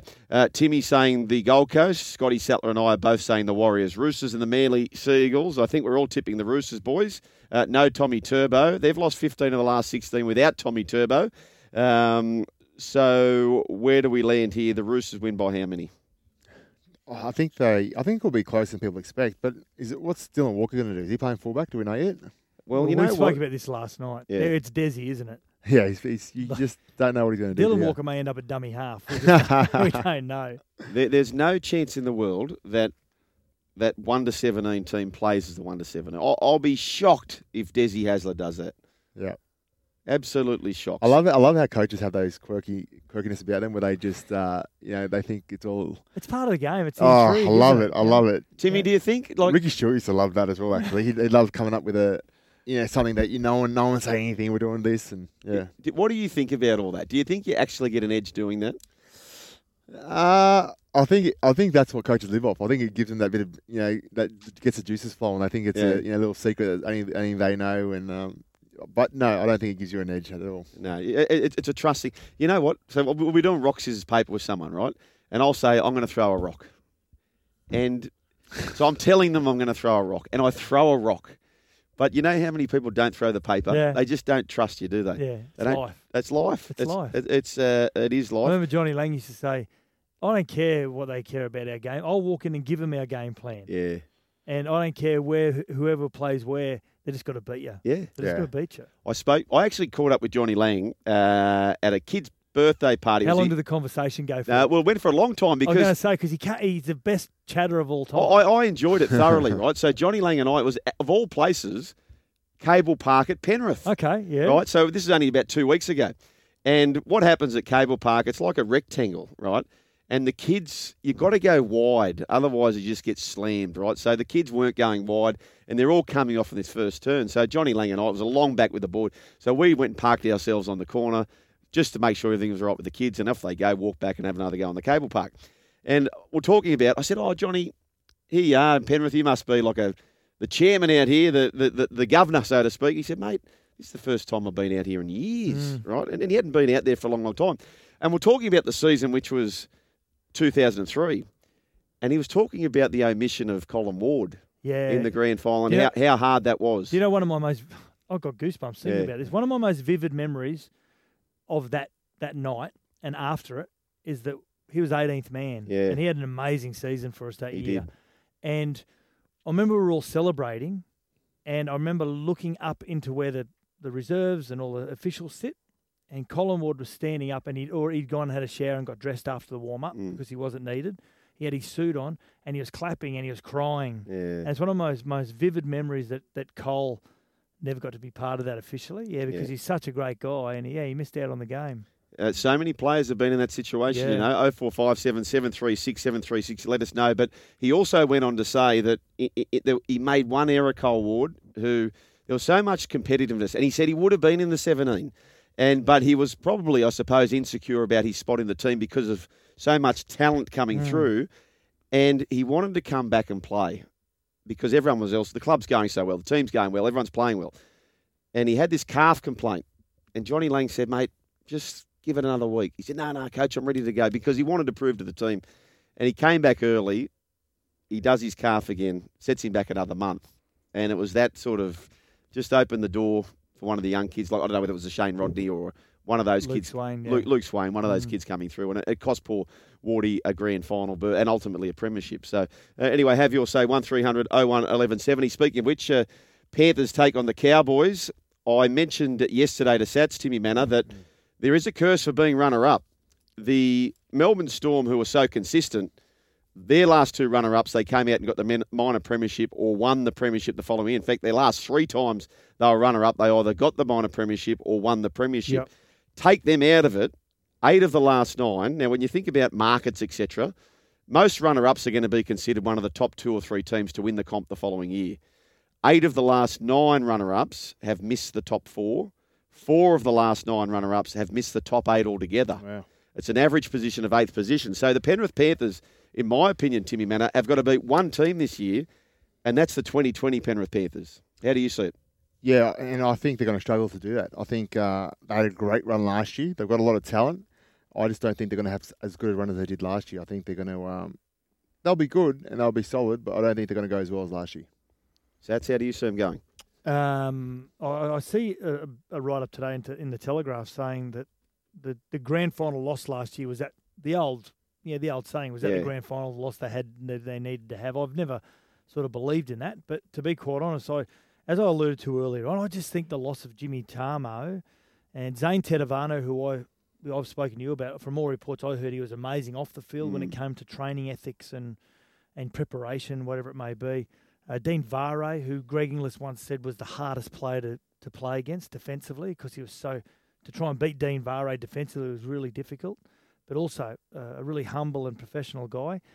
They've got to fill that hole somehow with experience, and that's what concerns me about Penrith. Now, uh, they're the closest team to my heart, and I hope I'm wrong, but I think it's going to take them longer to get going than what it did last year. I think it's going to take a while to fill that, that void earlier on. I remember having a, a number of conversations with Greg Alexander over the last decade, I suppose, and I was talking about the fact that you know Brandy maybe it's a bad gift in many ways that Penrith Panthers have always had this nursery just chock full of talent, right? Absolute talent, and quite often when you're talking about talent. The eye catchers are the attacking players, Mm. right? They're the attacking players. So for many, many years, Penrith have had all these super kids coming through, but maybe your Dallas Johnson types weren't making it through at Penrith because the eye catchers were getting through. So the defensive column for Penrith for 30 years hasn't actually been that great. Even when you guys won the comp in 2003, Sats, it wasn't a terrific defensive side. It was No. a great attacking side.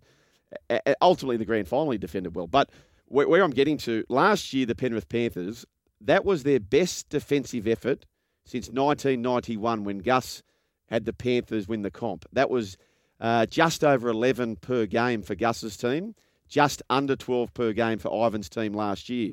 If they can produce, that's the only number I'm watching for Penrith. If they can get under 12 again, they can win the comp. If, Mm. if they can't maintain those defensive standards, by the way, that'll be 30 years. It'll be the 30 year anniversary Will of that too, 90, yeah. 1991 victory. So that's their target. Don't worry about anything else, Panthers fans. If you can have that 11 point something per game, you can be winning the comp. Uh, we haven't got to the, we've spoken about the Tigers and the Raiders, boys.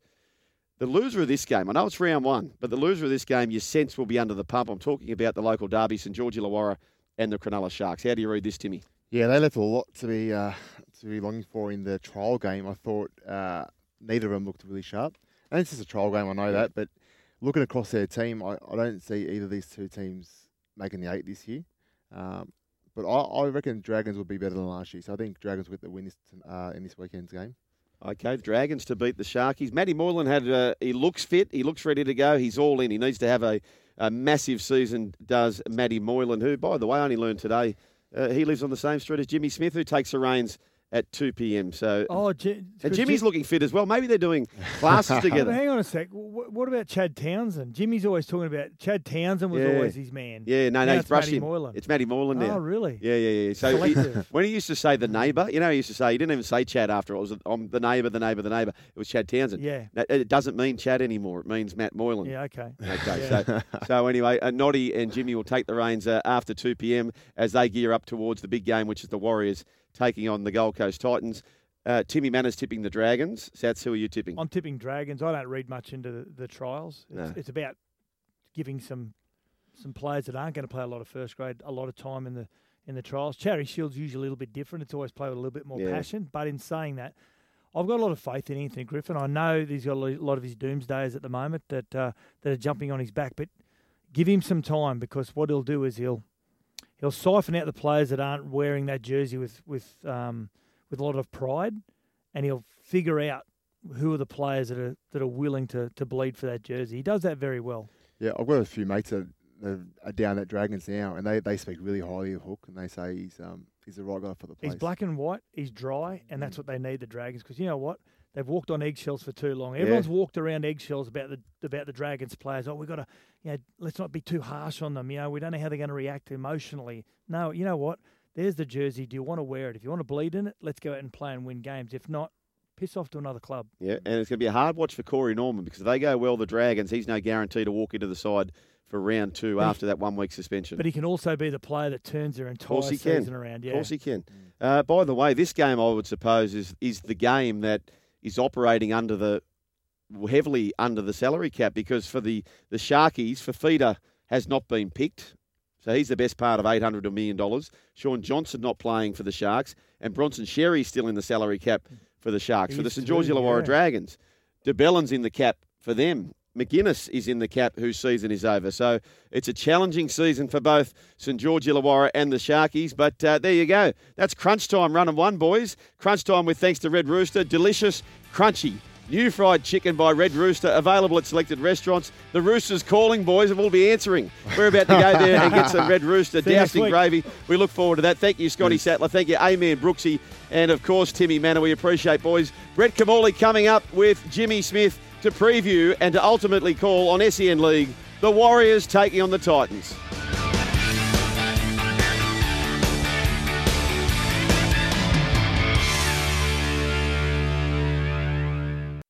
When making the double chicken deluxe at Macca's, we wanted to improve on the perfect combo of tender Aussie chicken with cheese, tomato, and aioli. So, we doubled it. Chicken and Macca's together and loving it. Ba-da-ba-ba-ba. Available after 10.30am for a limited time only.